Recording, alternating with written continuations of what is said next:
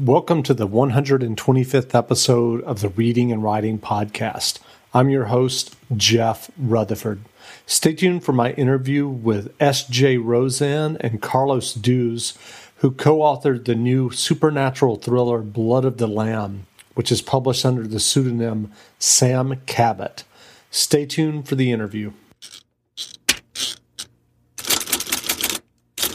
Welcome back to the Reading and Writing Podcast. My guests today are Carlos Dews and S.J. Rozan, co authors of the new thriller novel Blood of the Lamb, published under the Sam Cabot pen name. We're recording this interview at Thriller Fest in New York City. SJ and Carlos, welcome to the podcast. Thank you. Thank you. Glad to be here. Sure, sure. Well, if someone listening hasn't heard about your novel Blood of the Lamb yet, how would you describe it?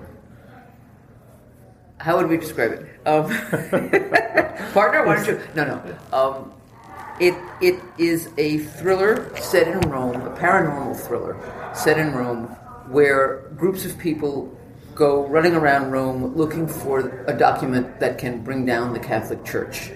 And some of them want to find the document so the church will fall. Some of them want to find the document and bury it again so the church won't fall. And some of them aren't people. Okay. And if I understand correctly, the the idea for the original idea for the novel originated with with you, Carlos. Is that correct? It, it, that's true. I uh, have been living in Rome now for almost six years, and it's hard to live there and live in the neighborhood that I did, which is Trastevere, which is also the neighborhood in which most of the uh, action in the novel takes place. It's hard to live there without sort of seeing the architectural and artistic uh, expressions of faith, the Catholic Church in particular. But the most interesting thing about seeing those around you all the time is that you see the stories that are behind them, and sometimes they're very intriguing, interesting stories. And so I came upon this idea of some alternative explanation for some of the things uh, that you see around you uh, there in Rome, and then the story of uh, uh Blood of the Lamb blew out of that.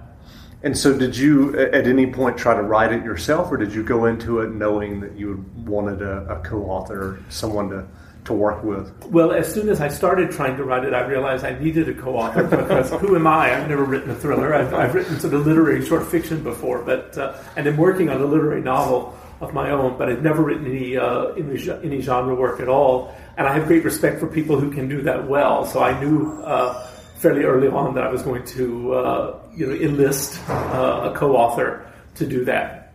And, and, so, how did that collaboration come about? You tell that story. we had met through friends uh, when we were teaching in Italy, both of us, and uh, then six months later, Carlos came to New York around Christmas, and there was a cocktail party, and we were both there. And at one point, somebody asked Carlos what he was working on next because he just finished his novel, and he started saying, "Well, I have this thriller. It's a great idea, great idea for a thriller. It's so it's really kind of wonderful, but I can't write a th- thriller. I don't know how, and I, I really need a co-author. So if anybody knows somebody." And a mutual friend turned to me and said, "SJ, this is right up your alley. Why don't you work with Carlos?" And I said to myself, "SJ, why didn't you leave this party ten minutes ago? What are you going to do now?" You know, you can't just blow the guy off. But God, a co-writer, what are you crazy? I'm not going to.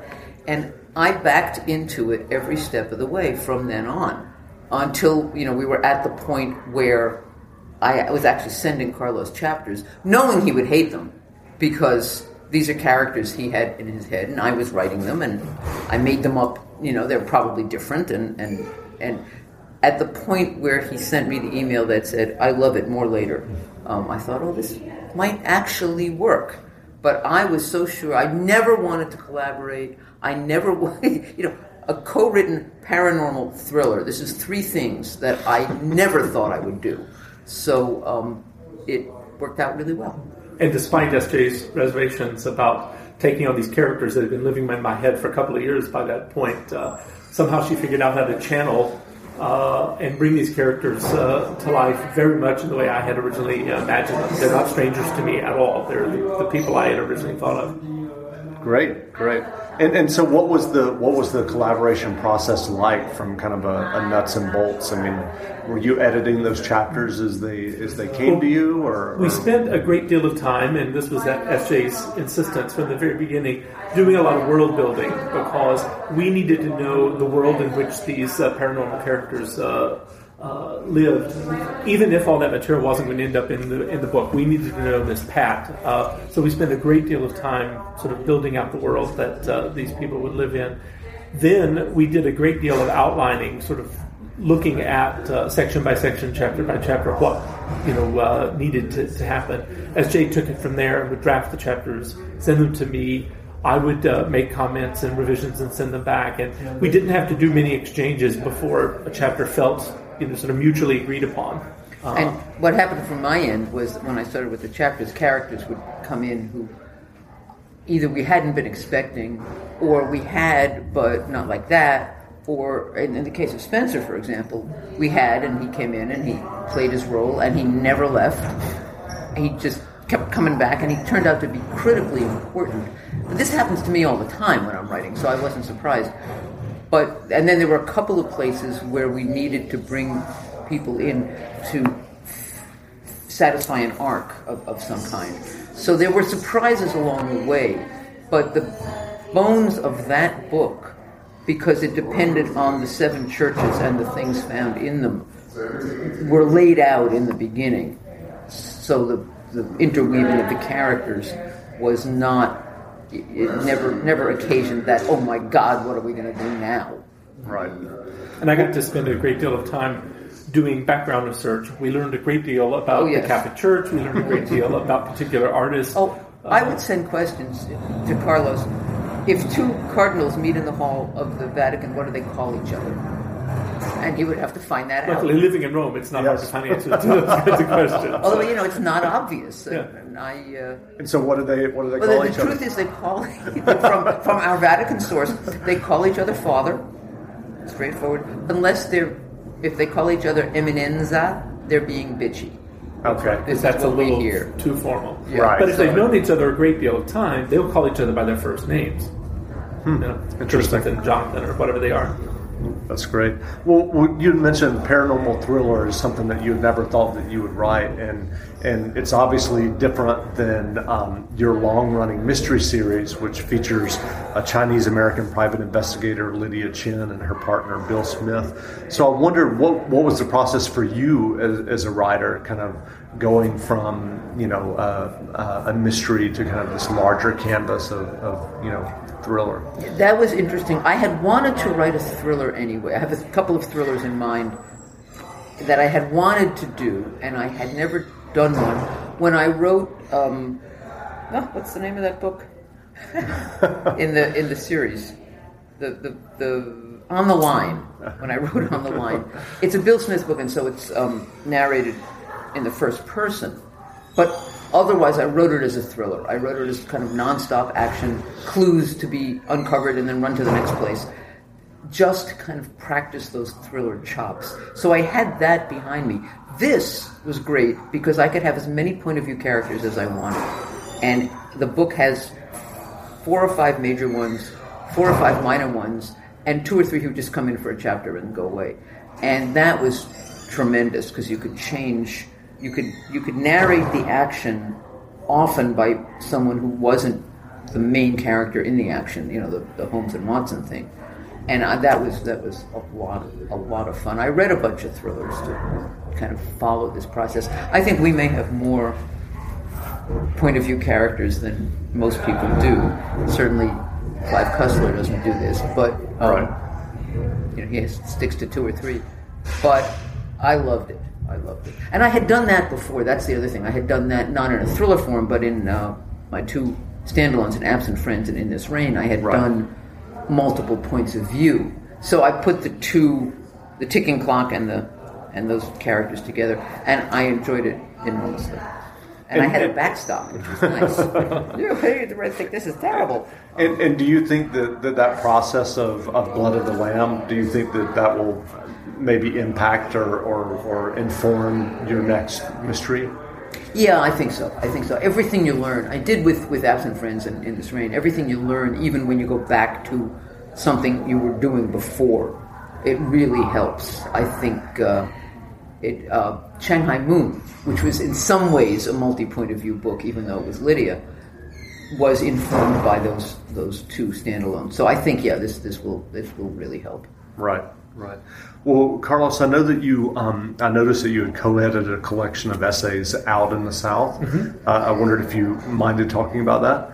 No, not at all. I uh, this was a project I did with uh, a grad school colleague, Carolyn Law. She and I have done two books together, one on working class academics and the other on uh, out in the South, which deals with the complexities, because the South is a very complex place, the complexities of coming out as gay men or lesbians in Southern Southern culture. Uh, something she and I uh, she and I had both struggled with. She grew growing up in Missouri. I grew up in East Texas. So we wanted to put together a collection as diverse as possible to represent all the voices of people in very different situations, from sort of genteel Southern uh, upper class society to uh, uh, sort of sharecropping African American uh, experience. We covered a wide range. It was Temple University Press uh, published. It was a very very gratifying project. And, and what's the response been to that? You, it was very positive. It seems like it was you know 50 years ago. Uh, now when we, when we did that, it seems like uh, it's a different life even. Uh, but it was very positive. There was a, a, conference at Emory University about the time the book came out that covered the same territory. It was a very, uh, very positive response. And I still periodically will get a letter or an email from someone who's read the book and it's helped them uh, tremendously. Right. And and do you think that with some of the the the kind of uh, changing kind of cultural perceptions in the U.S. that that do you think that that's changing in the South or slowly, maybe maybe maybe like a new generation, but yeah. you know, it's kind of slowly, incrementally. and I think you're right that it's it's uh, it's a generational shift that that is happening. Uh, the South is a very different place today than it was when I was growing up, both sure. in terms of sexuality and race, in particular. Uh, but it's still, to me, it continues to be, and I wrote about this in my uh, section of the book uh, out in the South. It continues to be a very frightening place and a place that I would prefer not to live, to be frank. Mm-hmm. Uh, but it is getting better every day. Sure, sure. Yeah. Well, well, now that you've collaborated on Blood of the Lamb, are there plans for, for more novels? Oh, we're halfway through. oh, yeah. We're, there are plans for about a thousand. Okay. Um, no, I, I, I think we have, you know, half a dozen, but, but we have a, it's a two book contract. Okay. So yeah, we yeah. are halfway through Skin of the Wolf after which we will probably drop the uh, body part of body part of the animal right, you know, right. setup. But it was too good. Um, and Skin of the Wolf has three of the same characters with a cameo from a fourth, and it's set here in New York. They all end up in New York in one of those marvelous literary coincidences, and it is it takes on another set of paranormal characters who are um, indigenous. Here, our thought is there are paranormal phenomena all over the world, which are specific to specific cultures. Yeah, yeah, and so culture. we're going to send our characters all over, back to Italy eventually, but because the first one is set in Rome, but um, right, but around the world dealing with these different paranormal ph- phenomena. They against their better judgment, they sort of become Ghostbusters. Yeah. Or at least ghosts meters. Right. Meters and greeters. And at least in these first two, and I think we would want to continue this, there is a sort of you know broader theme that's engaged in uh, in each of the books. And the first it very much deals with the issue of faith. And this second book, if it turns out the way we're planning, is going to deal with identity and community. Um, and and then the, it, it sort of comes out of which the culture and phenomenon we're dealing with. You can't write about the Catholic Church without writing about faith because right. It's so complicated. So that's the, the other t- the through line in the series is the Catholic Church because one of our characters is a, uh, a young Jesuit priest. But the Catholic Church has its feelers everywhere. So anywhere we go, whatever paranormal phenomenon is going on has had an, an encounter with the church one way or another. Right. So that is not a, a difficult situation. Great. And our other main character, uh, uh, Livia Pietro, is an art historian, and of course, everywhere we're going to be dealing with, uh, we'll be dealing with uh, you know art historical uh, intrigue So, as well. so until the day when they just answer the phone, Ghostbusters. Yeah. either um, Father Kelly goes somewhere and then Livia can come, or Livia goes somewhere and Right. Thomas can come. Father So Kelly joins her. It uh, it will work out well if you know as long as we go on with this. Got it. So, so given your given your uh, um, your books that you've written um, yourself and now this collaboration, what, what advice would you have for aspiring writers who would like to have their own novels or stories published? Mm, if you can think of something else to do, do that. um, it's you. You have to love it for itself because it might be its only reward. You have to write for other people to read because otherwise you're just navel gazing. But you have to understand that writing to get rich and famous is a fool's game. That would be my, my first advice. After that, I would say once you have something written, sell it and sell it and sell it, you know, until you find an agent and you find a publisher. Um, there are ways to publish it yourself. I wouldn't advise that yet, but it's coming. You know, don't give up because it's a very hard world. But somebody gets published, and new writers get published all the time. So don't get discouraged and don't say, well, I've been rejected by three agents. Obviously, this is not going to sell, so the hell with it. So that would, that would be my, my kind of twin advices. And if you have a great idea, find an author. Absolutely. I'd also say from, a, from an academic uh, background where there's a fair amount of snobbery toward uh, genre fiction in sure. particular, where literary fiction is sort of held up and, yeah. and everything else is looked down upon, that that I would uh, encourage and champion anyone to sort of embrace the inner genre writer uh, yes, uh, they, they might have, because I see no shame or anything uh, less literary, because I, I think there are aspects of, of Blood of the Lamb that you know hold their own against any fine literary uh, literary fiction, and I, I, don't see why there should be these clear divisions and why there yeah. should be a hierarchy uh, uh, among them. So. Um, and this from an academic, we love this. yes. oh, that's my other piece of advice: is if you are going to co-write, get chosen by a good partner. Okay. so, um, you said you said earlier that you read a lot of thrillers in preparation. What what have you been reading, both of you, that, that you would recommend, either authors or specific novels? Oh boy! um, you know, people always ask me this, and I always go blank. There is a terrific book set in Rome called *The Last Ember* by Daniel Levin. It was his first, and I don't know if he has a second out yet. But it's got a fabulous concept and it's a page turner, and it takes you through Rome. And I, I just I just really loved it. So that is uh, I would I would recommend that as far as thrillers go. I thought that was terrific.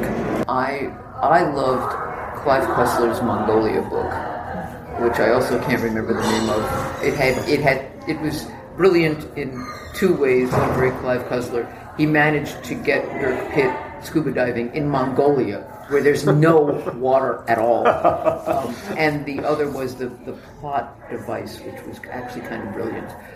Um, I've been late. I read for research a lot, and so mm-hmm. I've lately. Well, nonfiction is fine too. So. Yeah, I read a a, um, a pair of really terrific books. This will give away the subject matter of Skin oh. of the Wolf, but do we care? No. Um, one uh, by a guy named Kent Nerburn, a book called Neither Wolf Nor Dog, and the other by a guy named Tom Porter called And Grandma Said.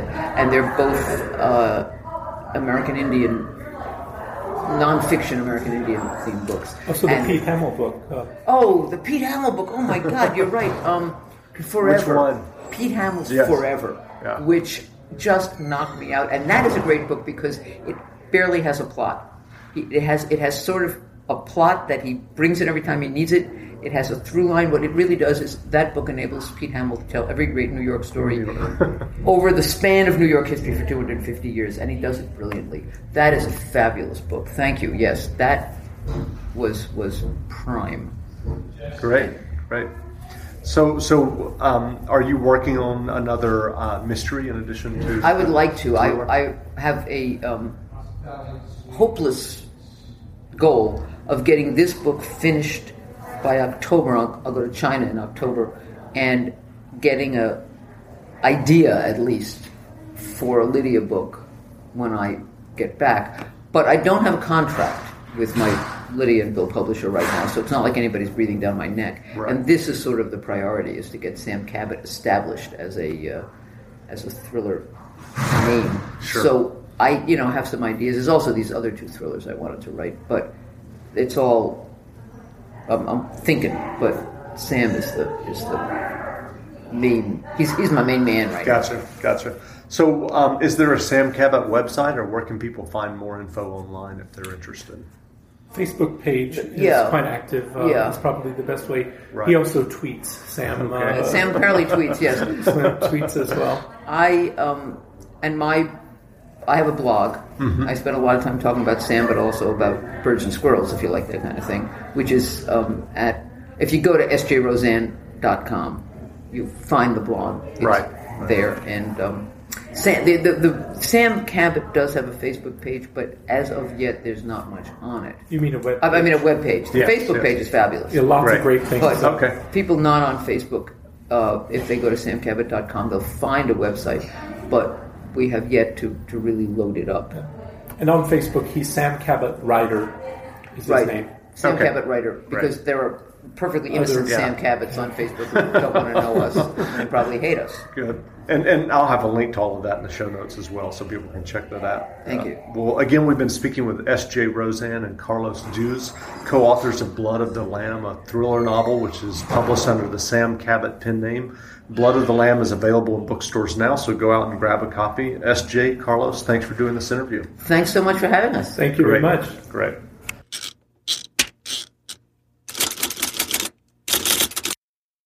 Sick of being upsold at gyms? My guy, you're currently a base member. For $90 more, I can upgrade you to our Shred membership. For $130 more, you'll be a Swole member. And for just $300 more, you'll reach Sweat Platinum. At Planet Fitness, you'll get energy without the upsell. Never pushy, always free fitness training and equipment for every workout. It's fitness that fits your budget. Join Planet Fitness for just $1 down and $10 a month. Cancel anytime. Deal ends Friday, May 10th. See Home Club for details.